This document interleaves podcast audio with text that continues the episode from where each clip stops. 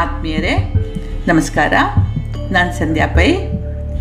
ಚಂಚಲ ಚಿತ್ತದ ಒಬ್ಬ ಇದ್ದ ಹೆಂಡತಿ ಯಾವುದಾದ್ರೂ ಒಂದು ಕೆಲಸ ಹೇಳಿ ಬೇಟೆ ಕಳಿಸಿದ್ರೆ ಕೆಲಸ ಪೂರ್ತಿ ಮಾಡಿದ್ರೂ ಮಾಡ್ದ ಅಥವಾ ಲಹರಿ ಬದಲಾಯಿಸಿ ಮತ್ತೆ ಬೇರೆ ಯಾವುದಕ್ಕೆ ಹೋದರೂ ಹೋದ.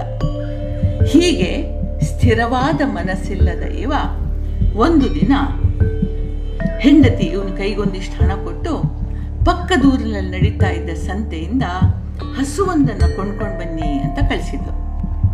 ಸಂತೆ ಪೂರ ಅಲ್ದ ಇವನಿಗೆ ತೃಪ್ತಿ ಅನಿಸುವ ಹಸು ಸಿಗಲಿಲ್ಲ. ಇವನ ಅಲೆದಾಟ ನೋಡಿದ ಒಬ್ಬ ಮೆಲ್ಲ ಇವನ ಹತ್ರ ಕೂತು ಕಾರಣ ಕೇಳಿದ, ಸರಿ, ದೊಡ್ಡ ಮೊತ್ತವನ್ನ ಇಮ್ಮಣಿ ಚೀಲದಲ್ಲಿ ಇಟ್ಟುಕೊಂಡವ ಅಂತ ಅವನಿಗೆ ಗೊತ್ತಾಯಿತು. ಅವನಿಗೆ ಮೊದಲೇ ಮೋಸಗಾರ, ದುರಾಸೆ ಹುಟ್ಟಿತು. ಯಜಮಾನ್ರೆ ನಿಮ್ಮ ಅನಿಸಿಕೆ ಸರಿಯಾಗಿದೆ, ಇಡೀ ಸಂತೆಯಲ್ಲಿ ನಿಮಗೆ ಯೋಗ್ಯವಾದ ಹಸುವೇ ಇಲ್ಲ. ಆದರೆ ಒಂದು ಮಾತಿದೆ, ಹಸುವಿಂದ ಹಾಲು ಸಿಗುತ್ತೆ ನಿಜ. ಆದರೆ ನೀವು ಕುರಿಯ ಬಗ್ಗೆ ಯಾಕೆ ಯೋಚಿಸಲಿಲ್ಲ? ಕುರಿಯ ಹಾಲು ಹಸುವಿಗೆ, ಹಸುವಿನ ಹಾಲಿಗಿಂತ ಆರೋಗ್ಯಕರ. ಕುರಿಯ ಹಿಕ್ಕೆ ಸೆಗಣಿಗಿಂತ ಹೆಚ್ಚು ಸತ್ವಯುಕ್ತ.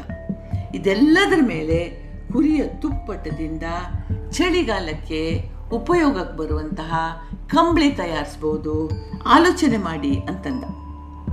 ಈ ಚಂಚಲ ಚಿತ್ತನ ಯೋಚನೆ ಬದಲಾಯಿತು. ಹೌದಲ್ಲ?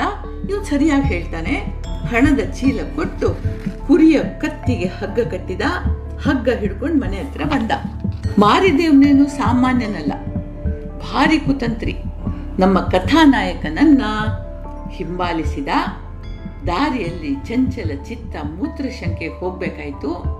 ಇವನು, ಅವನು ಕುರಿಯನ್ನ ಒಂದು ಕಡೆ ಕಟ್ಟಿ ಹಾಕಿ ಮರೆ ಹೋದ.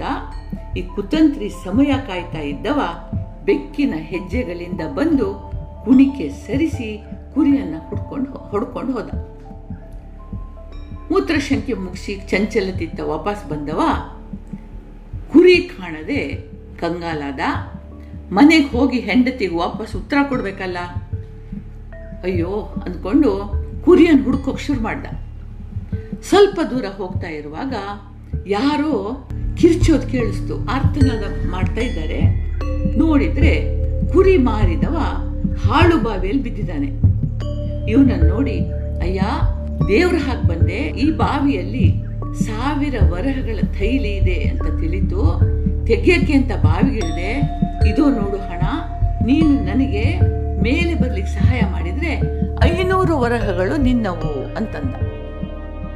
ಚಂಚಲ ಚಿತ್ತನಿಗೆ ಕುರಿ ಮರೆತು ಐದು ನೂರು ವರಹ ಸಿಕ್ಕಿದ್ರೆ ಎಲ್ಲಿಂದಲಾದ್ರೂ ಒಂದು ಹಸು ಕೊಂಡ್ಕೊಂಡು ಹೋಗಿ ಹೆಂಡತಿ ಒಪ್ಪಿಸ್ಬೋದು ಅನ್ಕೊಂಡ ಉಟ್ಟ ಬಟ್ಟೆ ತೆಗೆದು ಸ್ವಲ್ಪ ದೂರ ಇಟ್ಟು ಬಾವಿಗೆ ಕುತಂತ್ರಿ, ಅಯ್ಯ, ಧನ್ಯವಾದಗಳು.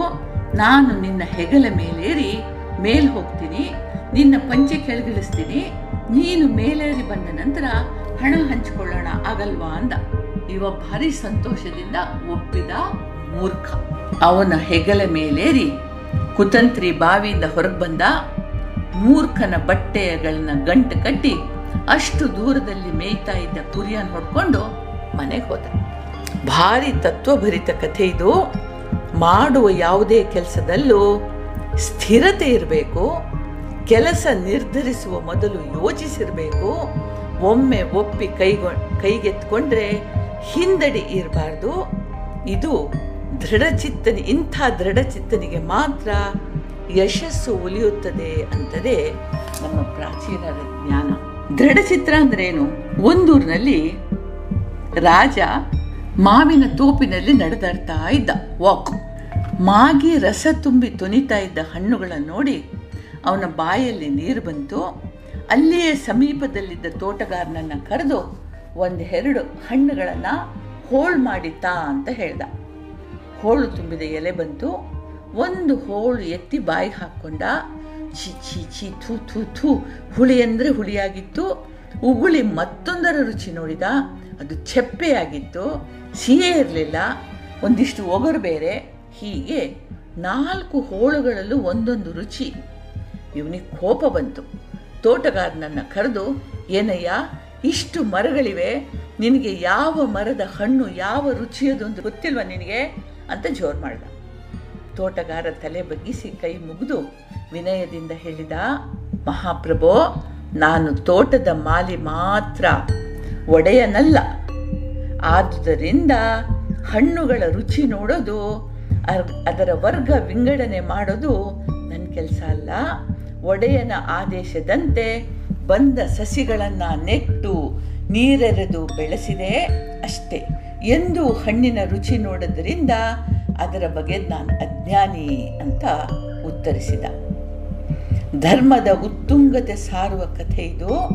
ಎಂದು ನಾವು ನಮ್ಮ ಧರ್ಮಪಥ ಮೀರಿ ಆಚೀಚೆ ಹೋಗ್ತೇವೋ ಅಂದು ಮೋಸಗಾರರು, ಹಾಳುಬಾವಿಗಳು ಎದುರಾಗ್ತವೆ. ಗೀತೆಯಲ್ಲಿ ಶ್ರೀಕೃಷ್ಣ ಹೇಳ್ತಾನೆ, ಸ್ವಧರ್ಮ ಅಂತ.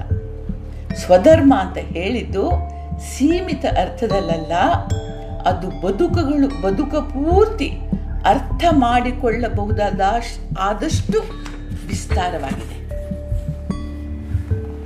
ನಮಗೆಲ್ರಿಗೂ ದೇವರು ಒಳ್ಳೇದು ಮಾಡಲಿ. ಜೈ ಹಿಂದ್.